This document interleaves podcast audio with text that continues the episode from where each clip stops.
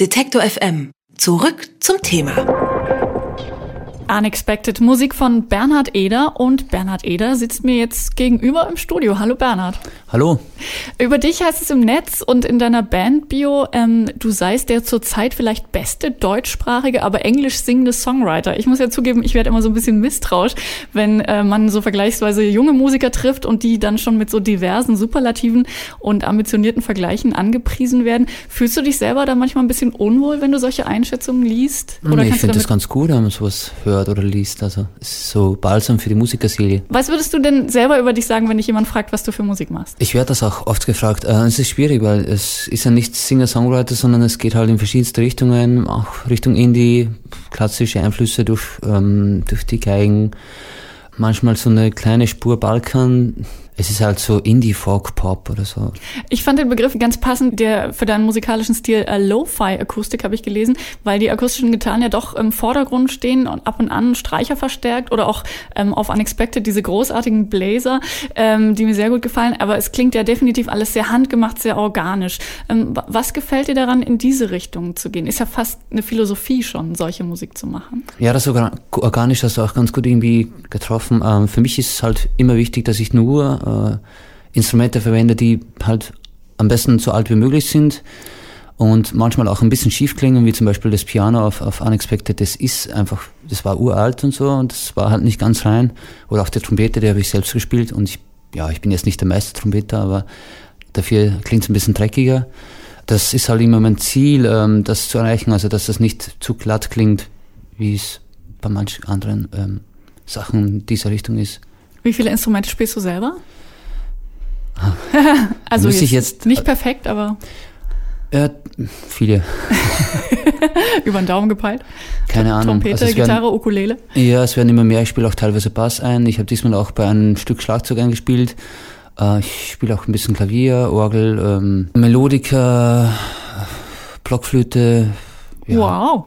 Ist das so ein bisschen Kontrollfreak-Richtung auch oder äh, woran liegt das, wenn man das Gefühl hat, ich will äh, so viel wie möglich selber machen? Ja, das Ding ist, dass ich halt ähm, in erster Linie Solokünstler bin und dass ich mal zu Hause sitze und einfach die Songs einfach selbst mal probiere, da irgendwie zu arrangieren, so Demo-Versionen fertigzustellen und einfach alles, was ich an Instrumenten zu Hause habe und was ich spielen kann, äh, verwende ich dann und alles, was nicht klappt, da hole ich mir dann meine Musik äh, oder nicht nur, also ja, also ich versuche teilweise gar keine Bassparts einzuspielen, weil ich habe einen sehr guten Kontrabassisten. Alles, was so rumliegt zu Hause, das versuche ich mal da irgendwie zu verwenden. Mal anfassen und ausprobieren. Genau. Ähm, du hast ja auch, habe ich gelesen, eine Ausbildung als Tontechniker, Toningenieur, äh, wenn ich das richtig verstanden habe. Ähm, ist das auch eine Richtung, weswegen du äh, auch selber alles produzierst, was du schreibst und aufnimmst, oder holst du dir da doch auch Hilfe von außen? Nee, gar nicht. Also nur das Mastern, das mache ich nicht selbst, aber ansonsten hole ich mir keine Hilfe. Ich habe es ja schließlich studiert. Richtig. Äh, ursprünglich, eigentlich hast du mal Automechaniker gelernt. Äh, wann kam der, das Umschwenken auf, auf die Musik? Gut recherchiert. ähm, das kam mit, mit 20. Also da war es irgendwie schon klar für mich, dass, dass das nicht mehr ein Traumjob ist und dass da irgendwas mit Musik passieren soll. Da habe ich auch schon in einer Band gespielt. Und es war halt irgendwie schwierig, da ähm, den Weg in die Stadt zu wagen, ohne irgendwie ein Ziel zu haben. Und ich habe dann von der SAE eben ähm, gelesen und habe dann die eben gemacht. Und im Anschluss habe ich dann auch dann ähm, Gesang studiert nachdem hm. ich fertig war. Mittlerweile ähm, hast du jetzt schon, das ist dein drittes Album, was du gerade veröffentlicht hast. Uh, to Disappear Doesn't Mean to Run Away ist ein sehr schöner Titel. Ich frage mich nur, wieso gerade der? Ich habe ihn nicht unter den Songtiteln gefunden. Woher kommt er? Es ist eine Songzeile vom, vom ersten Song Lost and Found und ähm, der hat mir so gut gefallen, dass ich ihn eigentlich als Songtitel verwenden wollte. Dann hat er mir aber so gut gefallen und auch weil es ähm, umfassend eigentlich sehr gut die Themen des Albums trifft, ähm, habe ich mir dann gedacht, ich will ihn als Albumtitel verwenden, weil ich auch diesmal irgendwie Lust hatte, einen sehr langen Titel zu verwenden. Ist das sonst eher ungewöhnlich? Traut man sich, äh, will man sie sonst eher kurz und knackig haben oder? Rund irgendwie, also das letzte hieß zum Beispiel Tales from the East Side, war auch nicht so kurz, aber klingt irgendwie, ist einfacher zum Sagen als ja, to disappear doesn't mean to run away. Jetzt haben wir äh, eigentlich genug geredet über deine Musik. Wir wollen natürlich auch gerne was von dir hören. Ähm, du hast ein sehr kleines Instrument dabei. Wir haben uns vorhin schon gefragt, ob du überhaupt eins dabei hast. Eine Ukulele. ähm, die haben wir kürzlich erst äh, zum am meisten unterschätzten Instrument in der Popmusik erklärt. Warum spielst du da gerne mit? Ich habe lange überlegt, ob ich, ob ich, mir eine kaufen soll und für mich war dann das Ziel, wenn ich einen Song auf der Ukulele schreibe, dann habe ich, ähm, dann hat sich der Kauf gelohnt. Ich das sehr schnell einen geschrieben, der ist auch veröffentlicht, der ist am neuen Album und ich habe jetzt drei oder vier weitere schon geschrieben auf der Ukulele. Das heißt, ja, der Kauf hat sich auf jeden Fall gelohnt und ich finde es einfach schön, mal etwas anders als nur Gitarren oder so verwenden. Es ist ein bisschen frischer, ein bisschen frecher und vor allem sehr einfach zu transportieren. Absolut. Ähm, umso mehr freuen wir uns jetzt, äh, dich mit der Ukulele zu hören. Was hören wir von dir? Wir hören In a Foreign Land. Das ist auch gleichzeitig ein Track vom neuen Album.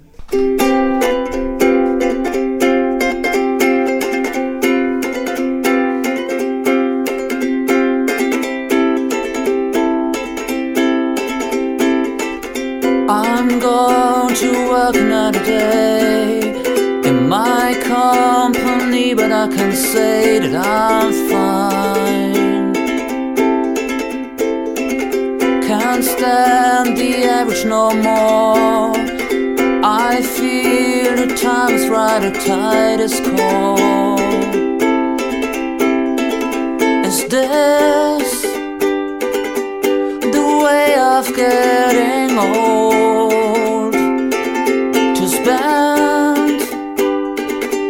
My lifetime in that cold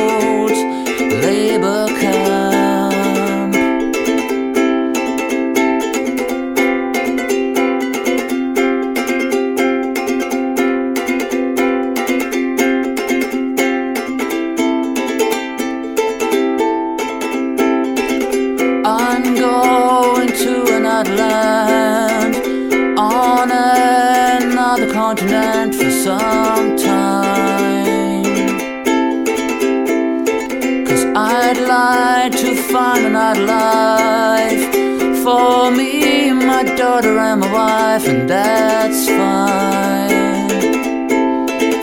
Cause now I'm ready to start over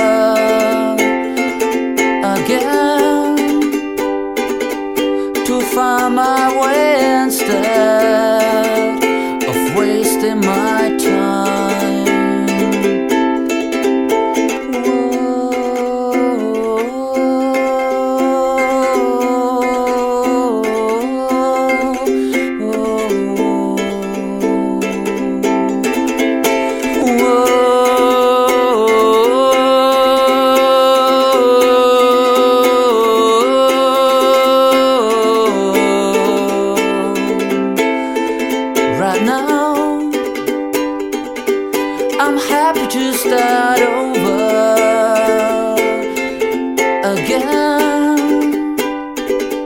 To live my life in a foreign land.